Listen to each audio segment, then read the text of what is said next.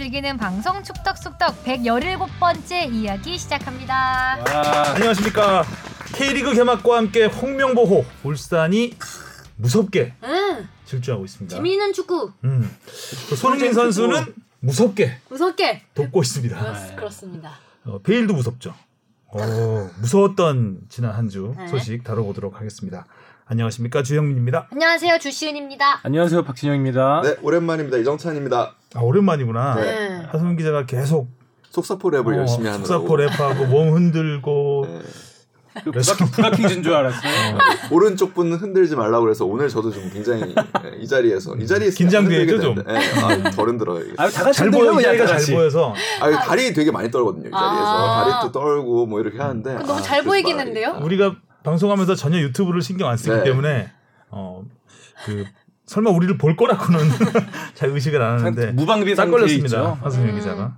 지금 뭐, 뭐 주시는 아나운서 지금 막 먹, 먹으면서 하고 있잖아요. 네. 뭐 아무 신경 안 쓰고. 막 눈곱 떼고 막 그러면서 합니다. 저희. 눈곱을 왜 눈곱 때문에? 왜 떼? 아, 진짜 좀. 아, 트르 트름하면서 냈다 지난번에.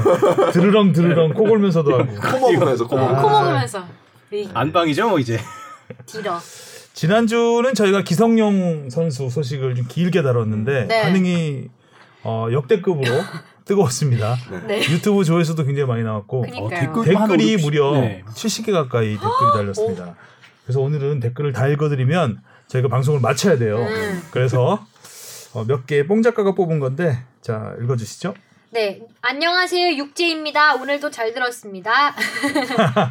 짧네요 대신. 네. 꿀의 왕 송영준님이요. 다 좋은데 아쉬운 두 가지. 시은 씨의 목소리만 들을 수 있다는 거. 또 하나는 슈퍼 양질의 정보를 마치 PPT 발표하시듯 혼자 하시는 부분. 재미있는 하성룡. 인강 듣는 것 같아요. 뭔가 대화 속에서 자연스럽게 전달해 주시면 재밌을 텐데 말이죠. 약간 신문 읽어주는 남자 같은 느낌의 방송이 되었네요. 주머니에 넣고 싶은 남자에 이어서 네. 신문 읽어주는 남자. 어, 나 약간 좀 로맨틱한데요? 신문 읽어주는 남자. 또 우리 하성룡 기자 어, 자연스럽지 않게 신문 읽어 주는 네. 남자. 그렇죠. 음, 인강 일타 강사. 많이 들어주세요. 음. 헌터캣님이 댓글에서 무야호는 무리뉴 야호, KBS는 케인, 아. 베일, 손흥민 약자 아니었을까요? 음, 어. 무야호, 무야호가 그 뜻이었구나. 지난번에 뭐라고 했죠? 아 이게 그러니까 무한도전 뭐 엉터리 팩트했죠. 아니 그게 공작가가. 이제 근본이고요. 네, 무한도전에서 나온 게 맞는데 이제 이런 식으로도 활용이 되는 거죠. 요새 아, 뜬금없이 기출 그냥 변형 같은. 갑자기 무야호 다 붙이더라고요. 아니 그러니까 아, 이게 아, 되게 여기저기서? 그러니까 신나 신날 때 표현을 네. 무야호 무야호 이런 이렇게 느낌으로. 하더라고요. 그냥. 아, 네. 어렵습니다. 어렵네요. 네. 다음이요. 네. 축덕님. 어라라 축덕 톡토하려고 일정 보려고 했는데 어라라 경기가 다 끝났네 다음 주에 무슨 경기 있는지 꼭 알려주세요 다음 주에 참여할게요 어라라 루보가요. 네 어라라 벨소리 같아요. 어라라라라. 드디어 약간 제 나이 13살을 쫓아간 댓글인 것네 같아요. 어라라가 귀엽네요. 네. 어라라. 음. 이제는 기성용 관련해서 쭉 댓글이 이제 있는데요. 띠용띠님이 중재자가 너무 이상하네요. 전혀 관계없는 사람이 중재하려 했다는 게. 이거를 저희가 깊이 있게 말씀드릴 수 없는 음. 부분이 있습니다. 음. 이상하게 보일 수 있죠, 당연히. 그죠? 지금까지 드러난 팩트로만 보면. 음. 네가 가라 내가 갈까님이 이번 사건은 애매모호해지는 것 같아서 K리그에 도움될 게 없는 사항이라 장기적으로 보아도 신속 정확 해결되길 바랍니다. 언론도 한쪽 의견만 듣지는 말기를. 네, 신속 정확 정확하게 해결이 돼야죠. 근데 신속하게는 신속은 좀. 어려울 않을 것 겁니다. 같아요. 네. 그죠? 신속하게 당연히 하고 싶겠죠. 네. 양쪽 모두. 음. 하지만 뭐 법- 법적 공방으로 가면 꽤없 지리한 싸움이 될 겁니다. 경상도 말씨 연구회님이 소송 안 하면 그것도 이상하지. 좋아요가 10개예요, 이게. 그러네요. 어, 소송하라는 네. 의견이었던 것으로. 그리고 썬케이님 이건 좋아요 11개입니다. 오. 기성용이 사실이면 추가 피해자가 안 나올 수가 없는데 완전 사이콘데 어릴 때 한두 번 장난으로 끝나지 않음 중고등 시절의 피해자가 더 이상 안 나오는 게 비상식적임. 음, 충분히 이렇게 생각할 수 있. 예, 있습니다. 네. 그리고 이지원님 소송 걸면 그 변호사 원하는 대로 해주는 거라 소송 안 걸고 대중들한테 판단 맡긴다 하고 증거 까라고 인터뷰했으면 좋겠음. 네. 이렇게 해도 문제가 되겠죠. 이거는 여론 음. 재판으로 가는 음, 거라서. 이거는 좀 바람직한 방법은 네, 아닌 것으로. 네. 충분히 뭐 네. 팬들 입장에서는 네. 이렇게 생각할 수 있겠죠. 마음은 어, 그렇죠. 예, 예. 자 그리고 자, 스라소니님 거는 너무 긴데 맨 마지막 문장만 읽으면 아, 될것 같아요. 네. 기성용 측에서 피해자라 주장하는 이들의 말이 거짓임을 확실하게 증명할 20년 전의 증거를 갖고 있지 않는 한 고소를 하는 게 오히려 하책임. 음, 음. 그런 부분이 있습니다. 네, 어렵죠. 뭐 기성, 기성용 선수 말씀을 잠깐 드리면 뭐 저희가 조만간에 보도를 하긴 할 건데 저희 쪽에서 취재를 하고 있는데 어 일단 법적 조치를 준비를 하고 있습니다. 아. 근데 뭐 법적 자문을 구하고 있고 결국. 결론은 조만간 결론이 납니다. 음. 그 부분에 대해서 보도를 아마 다음 주쯤에는 얘기할 수 있지 않을까라고 음. 생각을 합니다.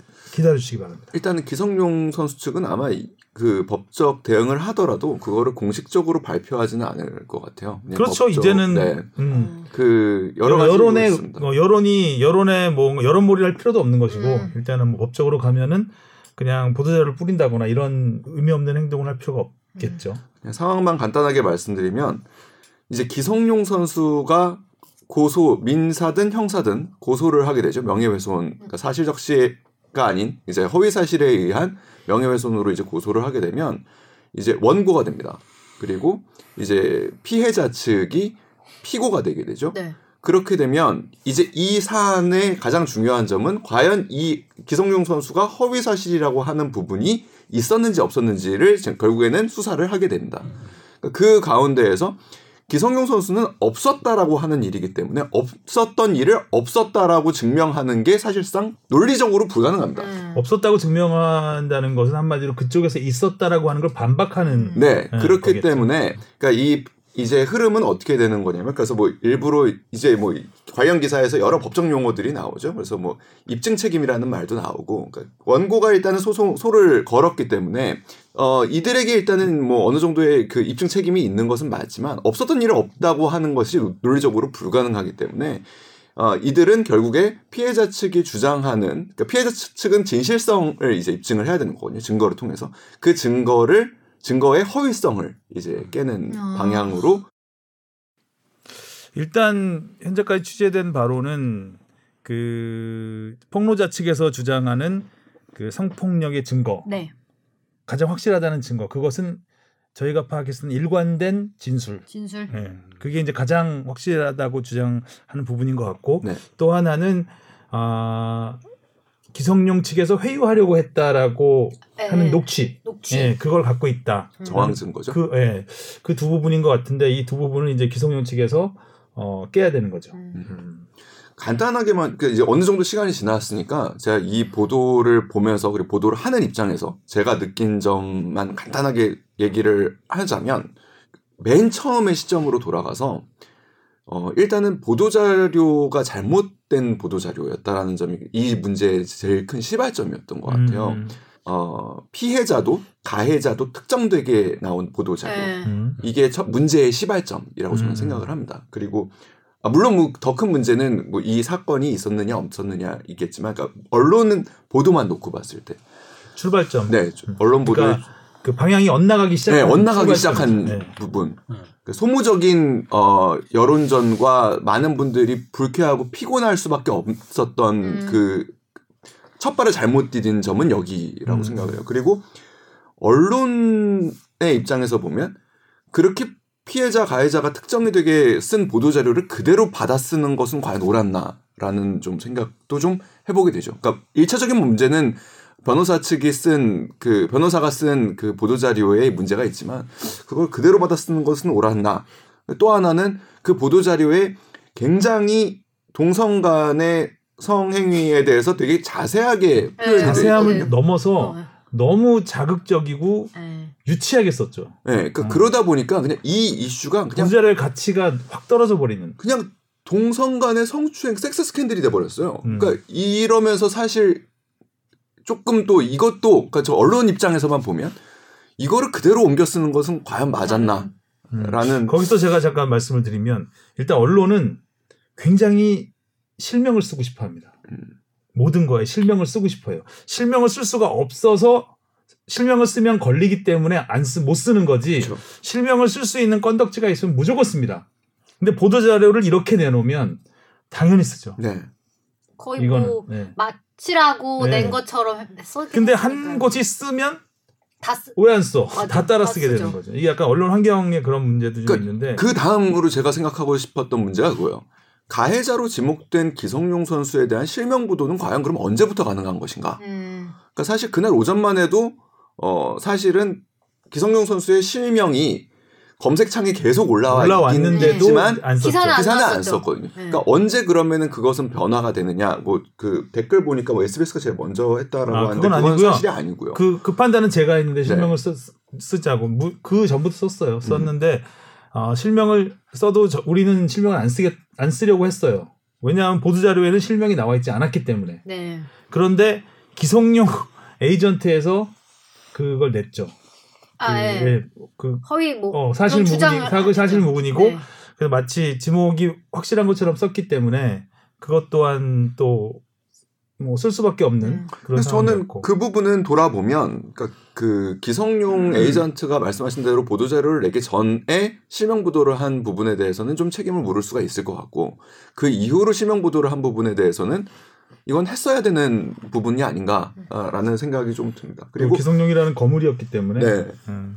그리고 그 다음부터 좀 벌어지는 문제들을 보면 피해자 그러니까 이게 뭐 지금 현재 우리 폭로자라고 이야기를 어, 주로 많이 하고 있지만 이분들이 피해를 지금 일단은 어, 주장하고 있는 상황에서 이들을 향한 2차 가해가 너무나 빈번하게 사실 이뤄지고 있다라는 부분도 조금은 어, 조금 돌아봐야 되지 않나라는 생각입니다. 그러니까 예를 들어서 어, 이분들이 가해자였다라는 보도는 저는 할 수 있다라고 생각합니다. 그 분, 이분들의 어떻게 보면 뭐 신뢰에 관한 부분이기도 하고 근데 당시에 뭐 동료들이 뭐 절대 그럴 수 있는 환경이 아니었다거나 당시의 지도자분이. 예. 그 절대로 그럴 네. 선수가 아니다라고 일방적인 이야기를 하는 것은 보도로서는 솔직히 좀 옳은 보도는 않나. 한쪽에 쓴 보도죠. 네. 예. 그리고 그것은 조금 그럴 수 있거든요. 모든 성범죄는 모르는 데서 벌어지기 때문에 그 동료들이나 음. 지도자는 모를 수도 있습니다. 그래서 그런 부분은 조금 그리고 그 다음에부터는 사실 너무나 아, 우리 언론계의 추악한 모습들이 너무 드러나는 부분들이 많았어요. 추측성 보도. 이래서 이랬을 것이다. 음. 이래서 이랬을 것이다. 가해자는 이래서 가해했을 것이다. 피해자는 이래서 이런 대응을 하는 걸 것이다라는 추측성 보도나 그 커뮤니티발 이제 카더라 보도. 네. 그리고 그 가장 또 문제인데 취재가 안 되는 상황들이 굉장히 많았습니다. 변호사가 전화를 안 받거나 뭐 이런 일들 때문에. 그럴 때의 분노에 찬 보도. 잠적 이런 거 있잖아. 네. 아, 근데 네. 아마 그 잠적이라는 보도가 계속 나온 상황에서도 하- 이정찬 기자는 통화를 여러 음. 번 했죠. 아마 아마가 아니라 우리 부서에서 가장 이, 그 우리 부서가 아니라 우리나라에서 아, 변호사가 일단 인정하는 부분이에요. 내가 너하고 제일 많이 통화. 우리나라 아? 우리나라 기자 중에서 그 이 담당 변호사와 가장 많은 통화를 어. 하고 아무튼 네. 뭐 근데 음. 그리고 뭐 변호사의 발언이 좀 보통 일반적인 변호사분의 발언하고는 좀 결이 좀 다르긴 해요. 그래서 그 자극적인 인용을 하는 따옴표 보도 이런 것들도 조금은 좀 아, 좀 아쉽다. 개인적으로는 지나고 나니. 그렇죠. 음. 그렇습니다. 여기까지만 하죠. 네. 자 질문 코드로 가보겠습니다. 무엇이든 물어보세요. 앙! 음. 네. 잠깐 질문하기 전에 네. 어, 지난주에 저희가 질문이 계속 안 들어오다가 아, 저희가 이메일 이메일 다시 한번 말씀드릴게요. fb 골뱅이 sbs.co.kr입니다. 어렵지도 않아요. 음, 화내시는 거예요? 네. 이때까지 왜 안 했냐고. 아, 그러니까 왜 안 끝날 때 다시 한번 해드리겠습니다. 네. 석 3분 어. 그래서 계속 안 오다가 질문 없이 가야 되겠다고 했는데 거의 인저리 타임에 네. 극장 질문이 들어왔습니다. 어, A4지 한 장짜리 질문이 들어왔어요. 엄청나게. 긴 질문이 어. 들어왔는데 네. 내용 간단해요, 굉장히. 그래서 제가 좀 발췌해서 네. 조금 오해를 하신 부분도 있고. 예, 읽어주시죠. DMX 2000님이 보내주신 건데요. 안녕하세요. 축덕숙덕을 애청하는 야구 팬입니다. 어, 반- 환영합니다. 네, 반전이 있네요. 지난 방송에서 뽕 작가께서 전주에 원정 응원을 다녀오셨다고 하면서 원정 응원이 금기시 되어 있어서 말씀드리기 꺼려진다는 식으로 말씀하셨고 하 기자님께서 그렇긴 하죠. 원칙적으로는 이라고 답하셨습니다. 원정 응원이 금기시 되고 그게 원칙적이라는 말이 놀라웠습니다. 물론 주 기자님께서 응원석을 개방하지 않는 것이지 누군가를 응원하러 간다기 보단 축구를 좋아해서 축구를 보러 간 것이기 때문에 상관없습니다 라고 하시긴 했지만 그래도 이해가 안 가서요. 패널 여러분들의 말씀을 들어보면 원정 응원석은 금지되어 있고 원정 응원은 금기시되니 원정 응원을 가더라도 응원팀 응원을 자제하고 몰래 속으로만 응원해야 하는 것처럼 들립니다. 이런 느낌이라면 저는 응원팀 원정 경기 보러 가기 싫겠네요. 제가 스포츠를 전반적으로 좋아하지만 축구에 대하여 야구만큼 몰라 하는 소리일 수도 있으니 이해 부탁드립니다. 이야기를 하다 보니 길어졌네요. 평소에 재미있게 듣고 있습니다. 덕분에 축구에 대해서 많은 정보를 얻고 요즘은 경기도 가끔 챙겨봅니다. 언제나 파이팅 하시고 특별히 주한원 선님 항상 밝은 모습이 보기 좋습니다. 갑자기 감사합니다. 그 주바페. 목소리를 듣고 보니까 약간 초등학생 느낌이 좀 나는. 감사합니다. 음. 아니 그러니까 저는 반가워요 이런 분들. 네, 그러니까 사실은 현장에 아마 한 번도 안 오셨던 것 같아요. 그러니까 오셨으면 축구장은 안 오고 안 오시고. 그러면은 이런 반응이 나오실 수 있는데 그러니까 이런 분들을 어떻게 보면 따스하게 축구 팬으로 우리가 보듬어야 하는 것이 우리의 역할 아닐까. 그리고 네. 쑥덕쑥덕이니까 또 이런 분들이 또 글을 주실 음. 수 있는 거 아닌가라는 생각이 좀 듭니다. 일단 제가 먼저 사과를 해야, 해야, 겠네요 그죠? 네, 제가 앞에 그 코로나 시국이라는 말을 이게 좀 빼먹으면서 좀 오해가 생겼던 부분인 것 같은데. 축구에서 원정 응원은 뭐 너무나 큰 문화죠. 그래서 그 원정 응원을 하게 되면 어 과거에 이제 코로나 시대 전에는 대형 버스나 차 어, 대절해서 차 갔잖아요. 대절을 하고 과거 재밌었던 저는 기억이 나는 게 이제 FA컵이었나요 결승이었던 것 같은데 수원 팬들은 KTX 한 그러니까 전체 열차를 전체 전체 열차. 열차를 전체 열차 와, 다한다 빌려서 예, 간 적이 있었습니다. 그리고 이제 수원 팬들이 한창 이제 전성기 시절에는 제주 원정 같은 경우에는 비행기를? 전세기를 띄우기도 전세기를. 띄웠다고요? 네, 네. 음. 네, 그러니까 그런. 그런 클래스가. 것들이 있었습니다. 그래서 그 뭐 유럽 영화들 보면 멋있다. 한 구단을 사랑하는 팬들의 road trip movie 같은 것들이 원정 응원 가는 road trip 음, movie 음. 같은 것들이 있어요. 그래서 어 원정 응원이라는 것은 축구의 가장 어떻게 보면 근간이 되는 문화이긴 합니다. 그러니까 주말마다 아 뭐 가족과 또 동료 팬들과 함께 이제 전국을 돌아다니는 음. 거죠. 저도 이번에 되게 좋았던 게 이제 그 전주에 경기 보러 간 건데 간 김에 또 주변에 뭐 한옥마을도 가보고 맛집도 그렇죠. 가보고 하면서 그게 지역에 대한 많잖아요. 관광이 예, 자연스럽게 되더라고요. 그럼요. 예. 일단 답부터 말씀하시고 경험을 얘기하시죠. 네. 그래서 자꾸 산으로 가고 있어요. 아니, 그러니까 저는 근데 이어지기는 해요. 그러니까 이게 왜냐면 이런 기존 원정 응원을 보면 우리가 코로나 시국에 왜 원정 응원을 금지하는지를 사실 알 수 있습니다. 그러니까 출발부터 조직적이고 단체고 교통수단을 함께 이용, 이동을 하기 때문에 이거를 인정할 수가 좀 없죠. 사회적 거리가 지켜지지 않고 집합 금지나 그러니까 이동 자제나 이런 부분들에서 다 걸립니다. 그렇기 때문에 일단은 원정 응원을 받지 않는 것이 가- 첫 번째 이유고 두 번째 이유는 원정을 하면 그러니까 축구장에는 기본적으로 원정 응원석이 따로 지정이 있죠. 됩니다. 그러니까 외국 같은 경우에는 입출구도 다르게 음. 철저하게 바리케이트를 치죠. 예 구분을 합니다. 어 전북 서울 경기할 때도 제가 갔었는데 바리케이트를 치던데 관중석 내에서는 네. 어. 바깥에서는 움직일 수 있는데 네. 그래서 원정 응원석을 그러니까 원정 응원석과 원정 팬들을 보호하기 위한 수단이죠. 그러려면 모아놔야 됩니다.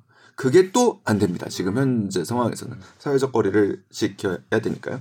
그리고 어 그만큼의 경찰력이 또 동원이 돼야 되는데 그것도 지금 상황에서는 맞지 않습니다. 그래서 여러 가지 축구의 가장 큰 재미 중에 하나죠. 원정 응원을 다닌다라는 팬들에게 네. 어, 그런 부분이 지금 현재 지켜지지 않고 있어서 다만 아까 박진영 작가가 그렇게 갔다 왔듯이 원정 팬이라도 원정 팬임을 드러내지 않고 잘 그렇죠, 응원을 그렇죠. 하실 수 있으면 뭐 가능은 합니다. 그러니까 지금 코로나 19 시국에 어, K리그에서 원정 응원석 표를 팔지 않는 거예요. 그렇죠. 네. 네, 그겁니다. 음. 그래서 오지 말라는 거죠. 음. 외부에서 오지 말아라. 대신 뭐 홈팀 그 앉는 자리 가서 그냥 표 사고 가서 보는 거는 상관이 없는 겁니다. 네, 네. 대신에 네. 만약에 거기서 응원을 하, 그러니까 원정 팀을 응원을 하거나 목소리를 낼 경우 원칙적으로는 또 육성 응원도 금지되어 있기 네. 때문에 네. 여러 가지 일단 문제가 발생할 수가 있겠죠. 그래서 지난 그 지난 시즌 마지막 경기였죠. 인천이랑 서울이랑 이제 서울 홈에서 열렸었는데 인천 팬 그 인천이 되게 극적인 이제 잔류를 하게 됐잖아요. 그래서 팬들이 어쩔 수 없이 어떻게 그 솔직히 목소리가 안 나오겠어. 주먹을 네, 막 거기서 또 소리가 터져 나오고 하니까 또 인천 팬들한테는 좀 안 좋은 또 이야기가 오고 가긴 했었죠. 저는 예전에 브라질 출장을 한번 갔었는데 그때 그 상파울루에 라이벌 두 팀이 있어요. 그 상파울루와 크루제이로. 어. 네. 이게 거기는 약간 그 상파울루가 상류층 그리고 크루제이로는 거꾸로일지도 모릅니다. 제가 기억을 좀 확실하게는 안 나는데 그러니까 그러니까 한쪽은 상류층, 한쪽은 노동자층. 약간 이런 그러니까 블루 칼라, 화이트 칼라 약간 이런 그이 차이가 좀 있었는데 그래서 응원 문화도 완전히 다르거든요. 어. 그래서 그 예를 들어서 이제 상파울루가 홈 그 당시 아마 크루제이로가 원정이었던 것 같은데 원정 팀이 같은 도시임에도 불구하고 버스를 버스를 대절을 해가지고 경기장 주변에 막 깃발 흔들면서 음. 이렇게 돕니다 막 어. 그래서 분위기를 막 어, 끌어올리네. 끌어올리는 거죠. 그런 분위기는 처음 봤어요 저는. 그래서 마치 뭐라 그래야 되나요? 남사당패 돌아다니듯이 음. 이렇게 막 깽가리는 아니지만 막 이렇게 북 같은 거 치면서 돌아다니는데 막 카니발이라고 어, 하죠. 좀 약간 무서운 분위기도 약간 들면서 좀 흥겹은 분위기도 좀 들면서 어, 굉장히 그 그런 축구 문화가 우리나라와 좀 다르구나라는 생각을 했었습니다.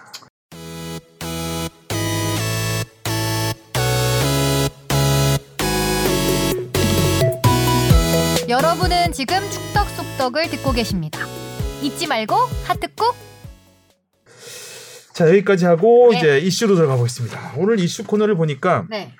우리 뽕 작가가 좀 날탕으로 준비한 아, 라는 제가 아주 의심을 급하게 제목을 하나. 굉장히 급하게 자 이슈 포커스 첫 번째 제목이 울산 3연승입니다. 아니 아니, 아니, 아니. 이거예요. 아, 아, 바꿨어요? 네, 제가 아, 원톱도 소화한 레반 독준. 아 아니 구나. 마지막에 극장 제목을 달았네요. 네, 극장 제목 잘. 길어요 이거 너무 원톱도 소화한 레반돕준 3연승 울산 3연 준우승은 끝. 아, 다 넣네 다 넣었어. 아니 무슨 이- 신춘 문예도 아니고 이 정도면은 아. 그냥 뭐 한 8점 한 4점 주고 그냥 넘어갈 수 있는 거 아닙니까? 별점 4점 준다고요? 아, 3.5, 3.5. 그건 별점을 받아야 될 상황에서 벌점을 받게 생겼어. 레반독준 되게 좀 아, 레반돕준 지은 거예요 봉 작가가? 힘 좀 줬는데. 아 레반돕준. 네. 스스로 지은 거예요? 네. 아, 그쵸, 그쵸. 커뮤니티 안 보고요? 안 봤어, 안, 봤- 안 봤어요. 어. 아 이번에 이동준 선수가 그 있었죠 원톱으로 했는데 자기가 제이미 바디, 레반도프스키, 루이스 수아레즈의 네, 영상을 네, 참고했다. 참고했다고. 음, 왜 동날도 이런 거 하지? 날도 날 부르려? 말로 어, 날도가 요즘 약간 안 좋으니까요. 어, 네. 아니면 동란 이런 거. 자, 어 울산이 뭐 가장 화제의 팀입니다. 네. 확 바뀌었습니다. 어 진짜 진짜로. 바뀌었어. 많이 바뀌었어. 어떻게 이렇게 바뀌죠? 매, 매 경기 골 넣고 있어요. 가- 그리고. 감, 감독 탓인가? 감독 하나 바뀌었어. 시간이요. 감독 덕분인가? 다시야. 아니, 그러니까 사과에 넣어. 기승전 아니, 서울이야. 고양이가 이제 좀 원정 응원하지 마요 여기서는. 조심해야 되겠네요. 우리 원정 응원 성적이 다 들까요? 하네 가만. 리액션을 자제해야 될 것 같습니다. 아무튼 그 울산 같은 경우에는 지금 세 경기에서는 굉장히 지금 조화가 잘 이루어지고 있는 것 같아요. 베테랑은 베테랑들대로 또 그 주축이 될 젊은 선수들은 젊은 선수들대로 그리고 아예 신예 선수들도 지금 굉장히 좋은 모습을 보이고 있는데 다들 1인분씩 하는 어, 예. 이상씩 뭐 1인분 이상을 일단 지금 세 경기에서는 했죠. 저는 사실 근데 윤빛가람 선수하고 홍명보 감독 간의 인연이 사실 되게 재밌어요. 음, 윤빛가람 선수가 17세 때 우리 월드 17세 월드컵에서 화려하게 등장을 했잖아요. 근데 그 이후로 홍명보 감독이 맡는 대표팀에 결국에 메인 이벤트에는 한 번도 맞아요. 가지 어. 못합니다. 20세 월드컵에 못 갔고요. 음. 런던 올림픽에 못 갔고요.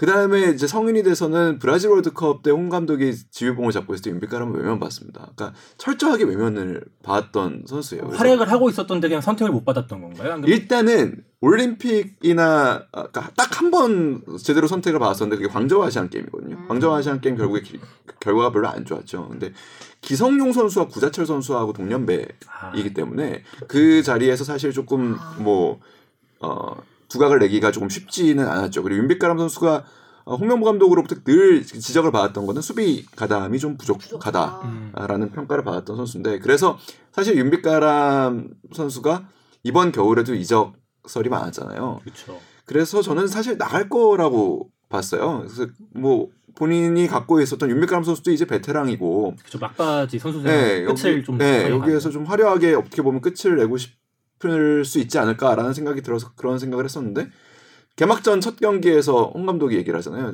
내가 잔류를 이제 아무튼 설득을 했다. 그러니까 원한다고 얘기를 해서 결국에 설득을 해서 잔류를 했고 윤빛가람 선수가 첫 경기부터 멋진 프리킥 골 네. 야. 그리고 어제 경기에서도 어 일단은 첫 그 PK. 예, PK를 넣었고 그리고 또 PK를 얻어내기도 했고 그래서 이런 부분들이 어, 되게 재미있는 사람 인연 역시 재미있구나라는 생각이 좀 드는 상황이에요. 홍명보, 가- 홍명보 감독이 딱 그 울산에 부임하자마자 그 클럽 월드컵을 다녀왔잖아요. 그렇죠. 그때 윤빛가람 선수의 이 윤빛가람 아니었으면 우승 못했죠. 아, 이 활약을 보고 생각이 바뀌었을 것 같아요. 음. 진짜 그때도 막 그 결국에는 오프사이드로 판정이 됐지만 그 진짜 환상적인 시저스킥 아, 그런 거나 이제 경기를 전체적으로 조율하는 능력.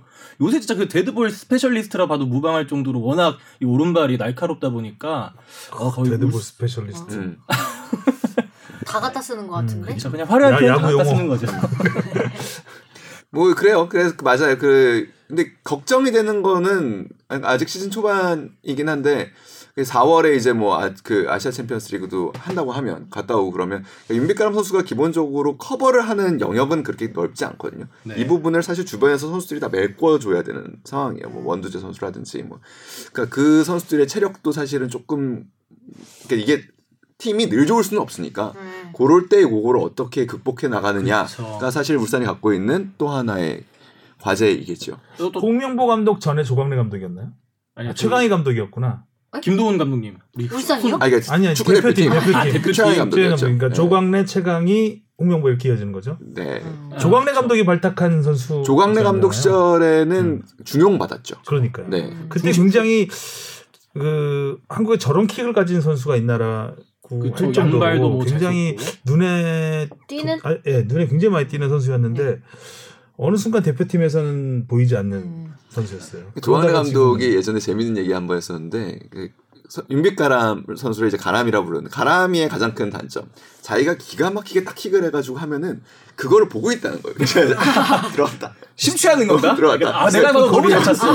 그 원래 그런 거죠, 그런 거죠. 어. 슛딱 쏘고 어. 뒤돌아가지고 이제 그. 만화 주인공도 칼질하고 나서 뒤에 안 돌아보잖아요. 그런 그런 거죠. 아. 그러니까 축구는 사실 늘 후속 동작을 하고 아. 그 상황에 대해서 어떻게 해야 되는데 그러니까 그 습관을 고쳐주려고 정말 노력을 했는데 그게 참 쉽지 않더라라는 얘기를 어. 당시에 했던 기억이 나요. 그게 굉장히 오래전 이야기긴 한데 자, 그 조한혜 감독이 대표팀 시절에 어, 이제 그것만. 보겠는데? 음. 뛰나 안 뛰나 어, 차고 뛰나 안 나서 뛰나? 차고 난 어, 다음에 뛰나 안. 뛰나 아 저도 그거? 보는데 차고 난 다음에 느끼나 안 느끼나.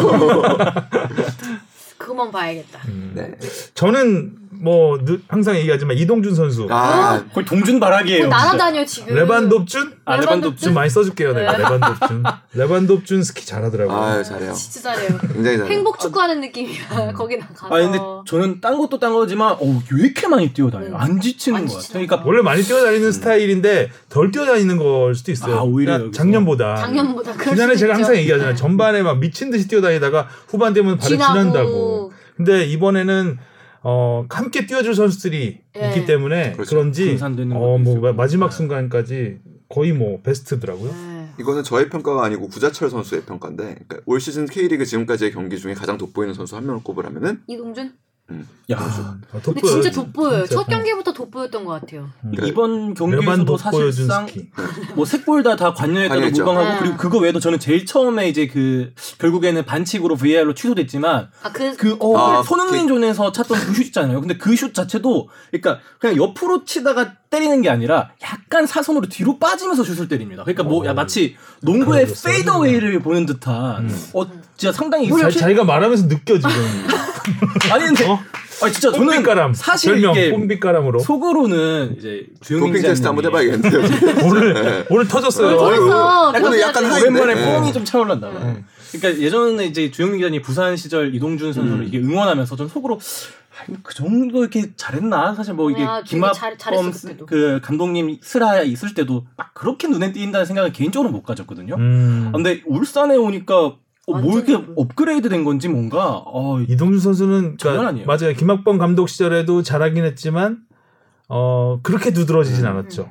그냥 워낙 one of. 선수도 잘하는 one of them이었잖아요. 근데 부산에서는 독보적인 원탑이었고 네. 지난해 확 성장한 것 같고 일부 리그 올라오면서 그리고 올해 울산 가서 또 한 단계 아, 성장한 올것 같아요. 시즌 세 경기 물론 세 경기라서 좀 이르긴 하지만 어 굉장히 스피드가 빠른 선수들은 많거든요. 근데 음. 스피드를 이용해서 자신의 장점을 극대화하는 음. 선수라는 생각이 들어요.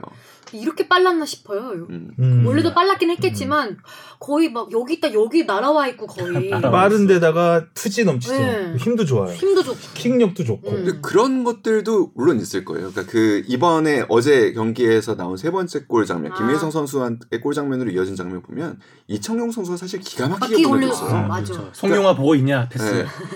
그런 것들이 이동주 선수를 살리고 있는 거죠. 그러니까 음. 이동경 선수의 침투 패스도 그 전에 하나 골이 안 된 게 하나 있었는데 굉장히 좋은 패스가 들어갔고 그러니까 이게 조직력이 맞아 돌아가면 결국에 케인이 손흥민 선수한테 주는 것 같은 그런 패스들이 이제 주변에서 잘 살아나면 굉장히 이동주 선수는 빛을 볼 수 있겠죠. 음, 홍명보 효과인 거죠.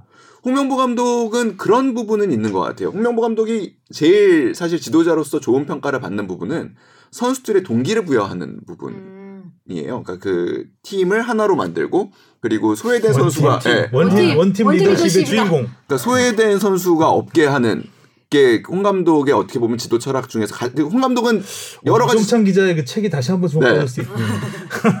역주행 한번 가나요? 아니 안 가요 못 가요 못 가요.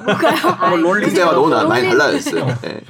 이세 쓰자는 얘기도 없고 그 지도 철학 중에 그래서 그러니까 지도자로서 생각하고 있는 여러 가지 뭐 전술도 있을 것이고 그 여러 가지 있- 중에 홍 감독이 제일 중요하게 생각하는 건 동기부여. 그러니까 선수들을 어떻게 동기를 부여해서 그러니까 결국에 축구라는 종목은 한 선수가 100%를 다 하면은 사실 질 수도 있는 경기인데 이거를 120%각 자리에서 120% 하게 했을 때 이길 수 있는 경기라고 생각을 하는 것 같아요. 그래서 그런 부분에서 어 그렇게 생각하는데 이번 전술적인 부분은 홍 감독이 이번에 좀 추천을 받은 분이라고 해요. 스페인의 스페인 코치, 일본에서 활동하시던 분인데 제가 알기로는 이제 일본에서 모시고 싶 오고 싶었던 분이 두 분.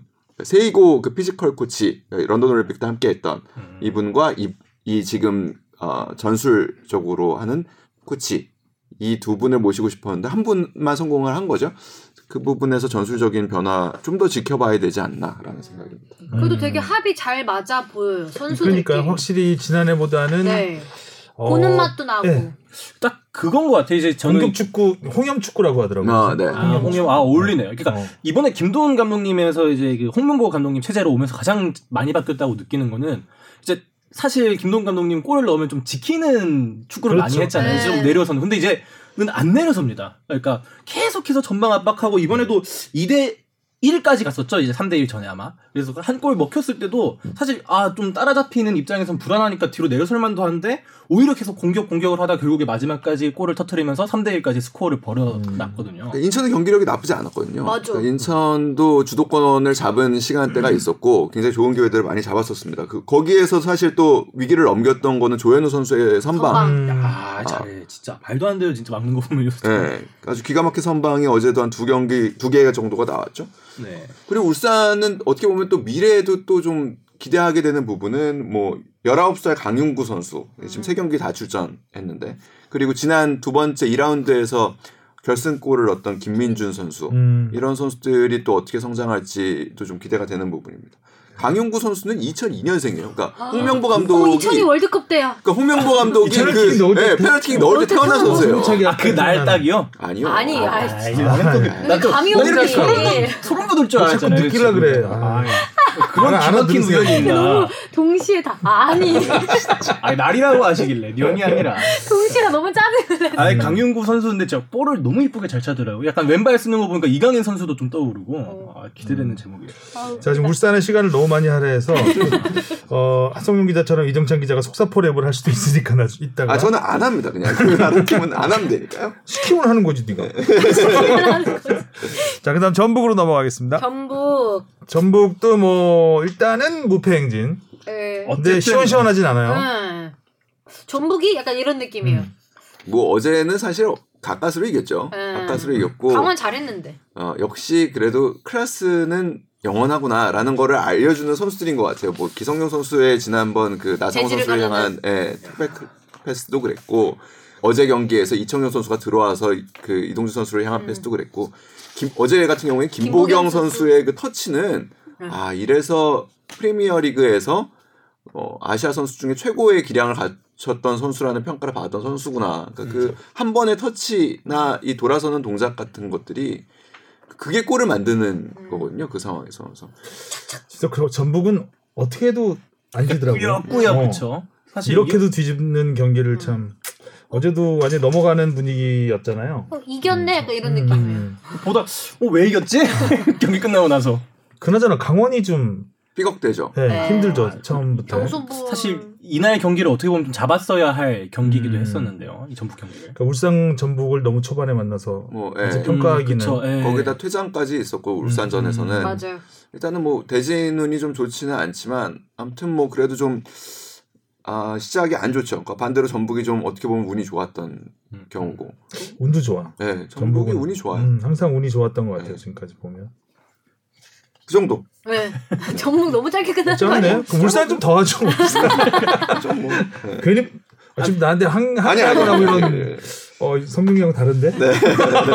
공격을 할 줄 알아요. 네. 어, 어, 알겠습니다. 전북 요 정도. 전북은 저는 개인적으로 아, 조금 그 공격 루트를 좀 못 찾은 것 같다. 저도 뭐 전북 경기를 다 팔로우 하진 못했는데 그때 서울 전북 경기를 보면서 가장 많이 느꼈었던 거는 그런 패스를 어디로 줄지를 좀 약간 좀 헷갈려하는 것 같더라고요. 그리고 지- 그렇다 보니까 공격수한테 워낙 볼이 안 가고 지금 이번에 구스타보가 넣은 게 그 전북에 있는 원톱 중에서는 가장 처음으로 첫 골 넣은 거잖아요. 그런 부분에서는 아, 조금 더 이 공격수를 어떻게 하면 잘 활용할 수 있을지에 대한 아, 고민을 좀 더 해야 되지 않을까. 아직 전북 축구가 뭔지 네, 모르겠어요. 그게 세 톡톡을 경기밖에 안 세워놨는데 되긴 헛공이라고 해요. 그랬잖아요. 그러니까 때. 세워놨는데 화끈한 공격. 네. 이렇게 막 유기적으로 이루어지는 느낌은 아직은 아, 안 아직 들어요. 없는. 네.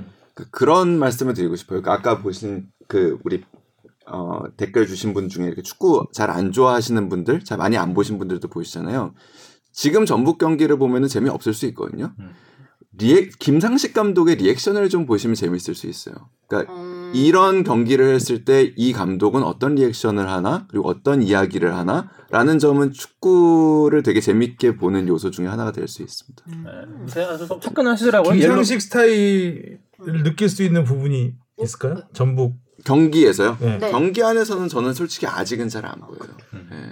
아직은 좀 색깔이 네. 화끈하게 옐로 카드. 않는 것 같아요. 그러니까 김상식 감독이 개막전 인터뷰에서는 아까 말했던 화공, 화끈한 음. 축구, 뭐 굉장히 많은 골을 넣겠다고 했었는데 그래서 하성윤 기자가 굉장히 들뜬 이 기- 리포트도 하고 그랬어요. 음, 막 음. 그랬었는데 어, 기대보다는 그래도 그- 어떻게 진짜 신기한 게 꾸역꾸역 그한 이기긴 경기 하니까. 두골 그럼요. 목표를 어느 정도는 지금 세 경기 다섯 골이니까요. 아니 그러니까 딱 그 얘기를 했었잖아요. 그 첫 경기에 이제 서울 이제 보통 원정 팬들을 먼저 그 기자들이 취재를 합니다. 원정팀 감독을 음, 음. 원정팀 감독을 취재하고 왔을 때 이제 그런 다음에 김상식 감독을 만났을 때 김상식 감독이 그런 말을 했다고 해요. 이제 그 타이슨의 명언을 빌려서 어 뭐 서울도 뭐 전략이 있을 것이다. 한 두 골 얻어맞기 전까지는 뭐 이런 얘기를 했다고 해요. 어, 그러니까 그런 자신감 하나는 정말 자신감도 자신감이지만 그런 화술, 그런 언변을 음. 통해서 어 그리고 결국에 경기가 끝난 다음에 그 얘기를 했거든요. 그러니까 조금 조금은 위축된 부분도 보였지만 내가 했던 약속을 지킬 수 있어서 그러니까 두 골을 넣겠다고 했는데 두 골을 넣었으니까 그런 이야기를 통해서 경기를 더 재밌게 하는 요소들이라고 생각해요. 프로틴 감독으로서 이야기를 통해 이야기를 만드는. 음. 음. 또 아직 3라운드긴 하지만 뭐 주목할 만한 팀이나 선수 있을까요? 저는 지난 사실 뭐 제주하고 포항 경기가 사실은 좀 관심이 갔던 경기예요. 그렇죠. 왜냐하면 포항이 2연승을 하고 있었고 저는 근데 잡힐 수도 있을 것 같다라는 얘기를 하긴 했었거든요. 아, 우리가 지난주에 축, 그 토토를 안 했어. 음. 네, 아, 토토를 안 했어. 아차 싶더라고. 속사포 랩에 오늘- 넘어가 버렸죠. 넘어가 버렸어. 행복하시죠. 쪽 음. 쪽박해가지고. 음. 남길 감독은 기본적으로 어떤 그러니까 특정 선수가 아니라 조직력을 굉장히 잘 다지는 감독입니다. 그리고 겨울 훈련 기간에 훈련을 굉장히 타이트하게 하는 아. 또 감독입니다. 그래서 사실 좀 선수들이 많이 힘들어하기도 하는.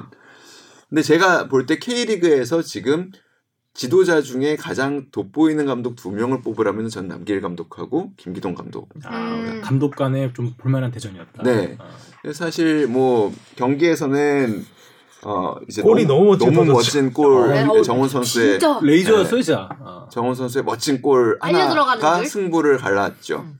어떻게 보면은 그런 다음 매치가 저는 굉장히 기대돼요. 다음 라운드에 두 네, 팀이 마주쳤을. 때. 음. 음. 한 골밖에 나진 않았지만 어쨌든 짜릿한 멋진 네. 원더골로 승부가 갈렸습니다. 어, 자 K리그 얘기는 여기까지 하도록 아, 하고요. 토토를 뭐 하나요? 어떻게 하지? 아, 아, 토토를 넘어갈까요? 또 넘어갈까요? 사실 근데 또나 팬- 다음 주에도 주중 경기가 있더라고요. 네. 아, 빡빡해요 일정이. 그래서 이게 토토를 어떻게 하면 좀 아, 주말 경기까지만 주말 하면 주말. 경기까지만 할까요? 네. 그렇죠. 어차피- 4라운드. 네. 자, 4라운드 경기. 자, 대구 대 제주. 제주. 제주, 저 대구입니다. 제주요. 광주 대 전북. 전북? 전북. 전북. 아 저 무승부요.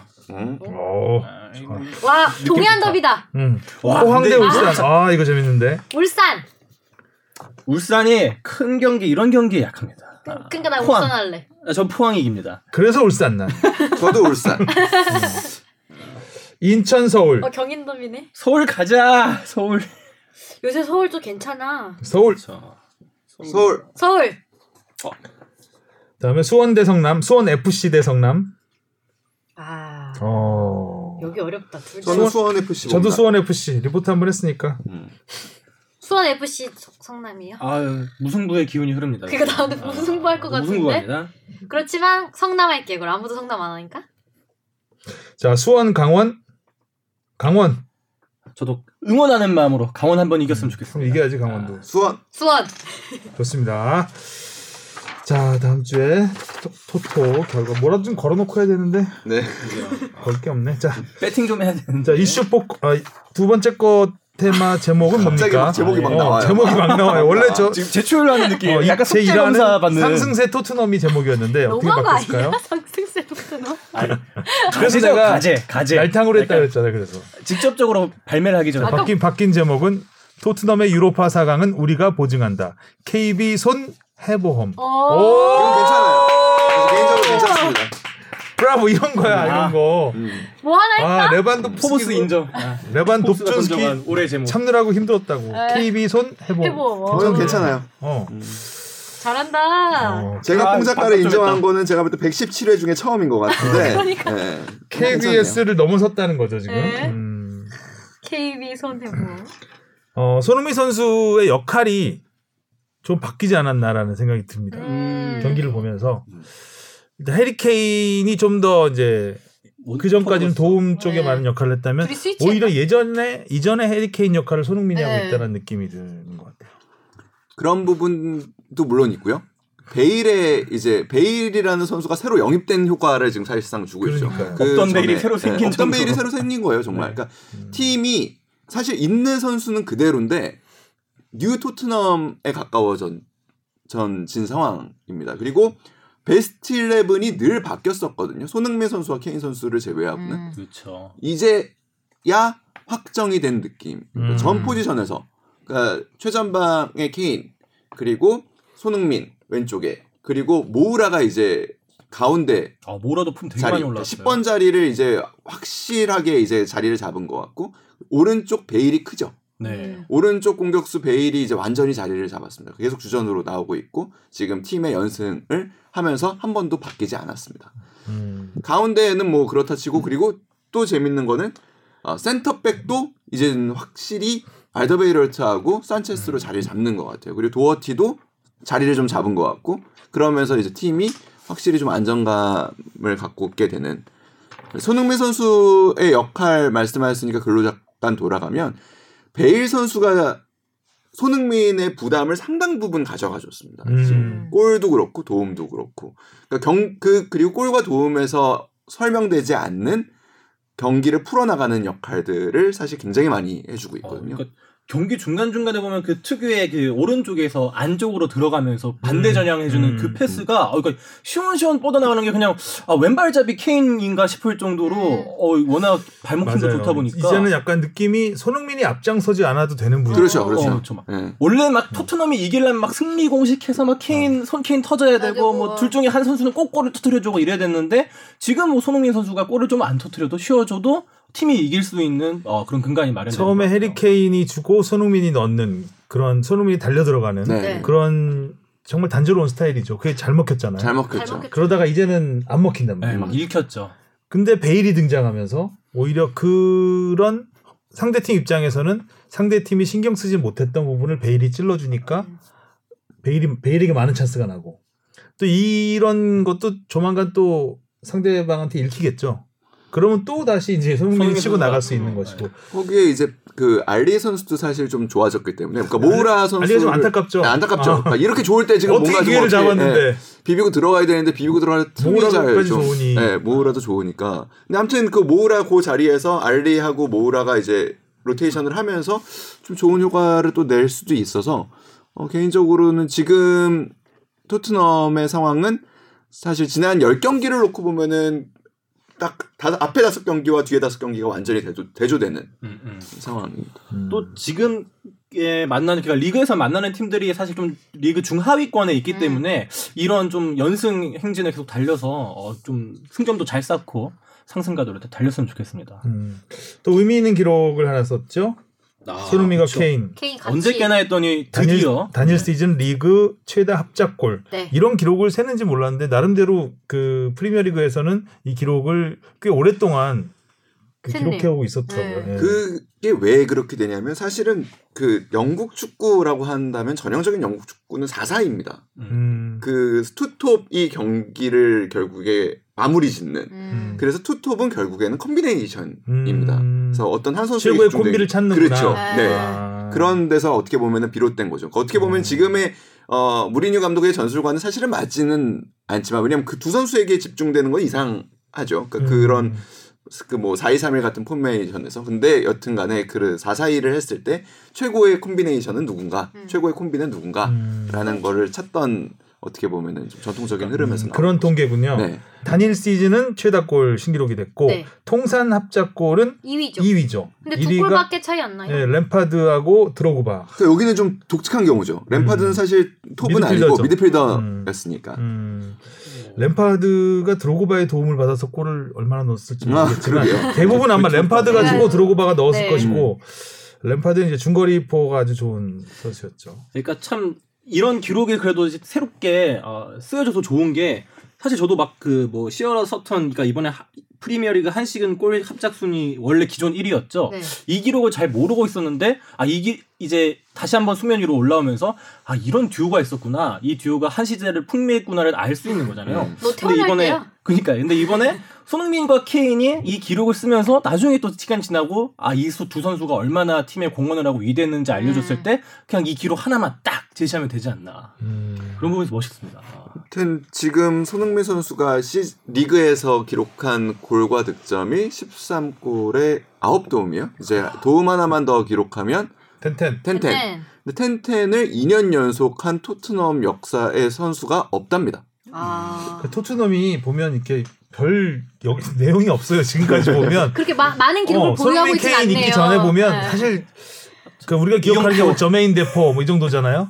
레넌 음. 크라우치? 킨, 로이 예전에 뭐 잠깐. 잠깐 뛴 선수는 뭐 클린스만도 있었고 뭐 음. 그렇습니다. 그래서 기록이 클- 그렇게 다비즈 막 안경 썼던 거 기억나고 옛날에. 그 기록이 참 쉽게 깨진다.